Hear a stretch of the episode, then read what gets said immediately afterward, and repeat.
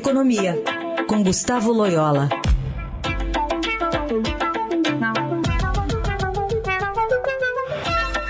Oi, Loyola, bom dia. Bom dia. Banco Central não está vencendo atualizar as estimativas eh, para a inflação, passando agora de 6,86 para 7,65, longe, bem longe da, da meta de 3,5%.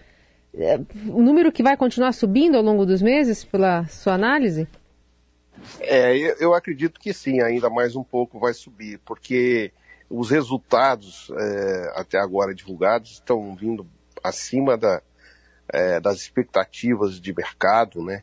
E isso é, tem levado aí a uma revisão é, da inflação é, para o restante do ano, né?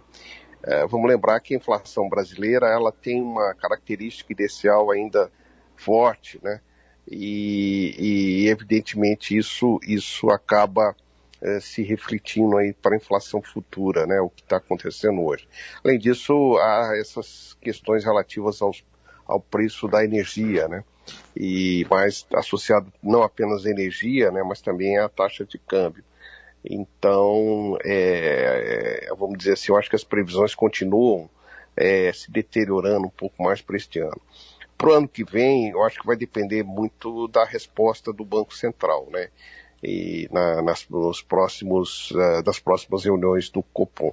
Eu acredito que o, o Banco Central ele vai é, agir é, de uma maneira mais enérgica, vamos dizer assim, é, para evitar é, uma, uma alta ainda maior dessas expectativas, é, principalmente agora, já tendo em mira o ano de 2023, né? É, esse, esse ano me parece que a meta já dificilmente será atingida, né? Então fica para o ano que vem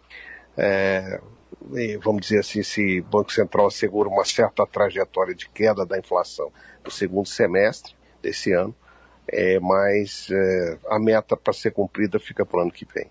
Loyola, outro assunto, é, a gente acompanhou ontem a sétima queda seguida, pela sétima sessão seguida da Bolsa, 2,23%, e o dólar beirando R$ reais fechou em 4,99. Tem preocupação lá com um possível lockdown em Pequim, né, na China.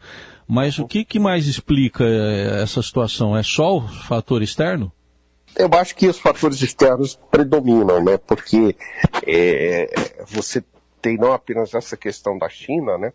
Que é preocupante, principalmente em termos de crescimento, é, em termos também das cadeias de fornecimento aí de componentes e matérias-primas, né? Mas é, também em função é, da é, da inflação nos Estados Unidos e dos comunicados uh, recentes do Fed e entrevistas dos seus dirigentes, né, que é, indicam aí uma alta mais forte de juros uh, nos Estados Unidos uh, e isso tende a, a puxar a liquidez para os Estados Unidos, tende a, a levar os investidores a se posicionarem de maneira mais conservadora, né, é, favorecendo a renda fixa em detrimento da renda variável e também prejudicando os ativos dos países emergentes. E, e não bastasse isso, as incertezas em relação à guerra da Ucrânia, né, que está virando uma guerra por procuração. Ou seja, na medida que a Ucrânia é fortalecida é, pelas, pelos fornecimentos de armas e outros suprimentos é, pelo Ocidente, é, essa guerra tende a se prolongar mais, né?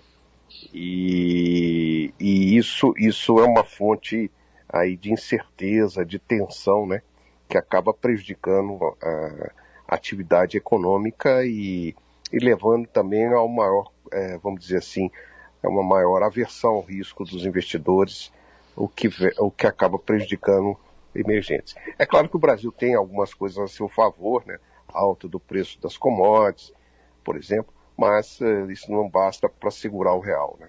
Hum. Muito bem, esse é Gustavo Loyola, às quartas-feiras aqui no Jornal Eldorado. Obrigada, viu? Até semana que vem. Até semana que vem.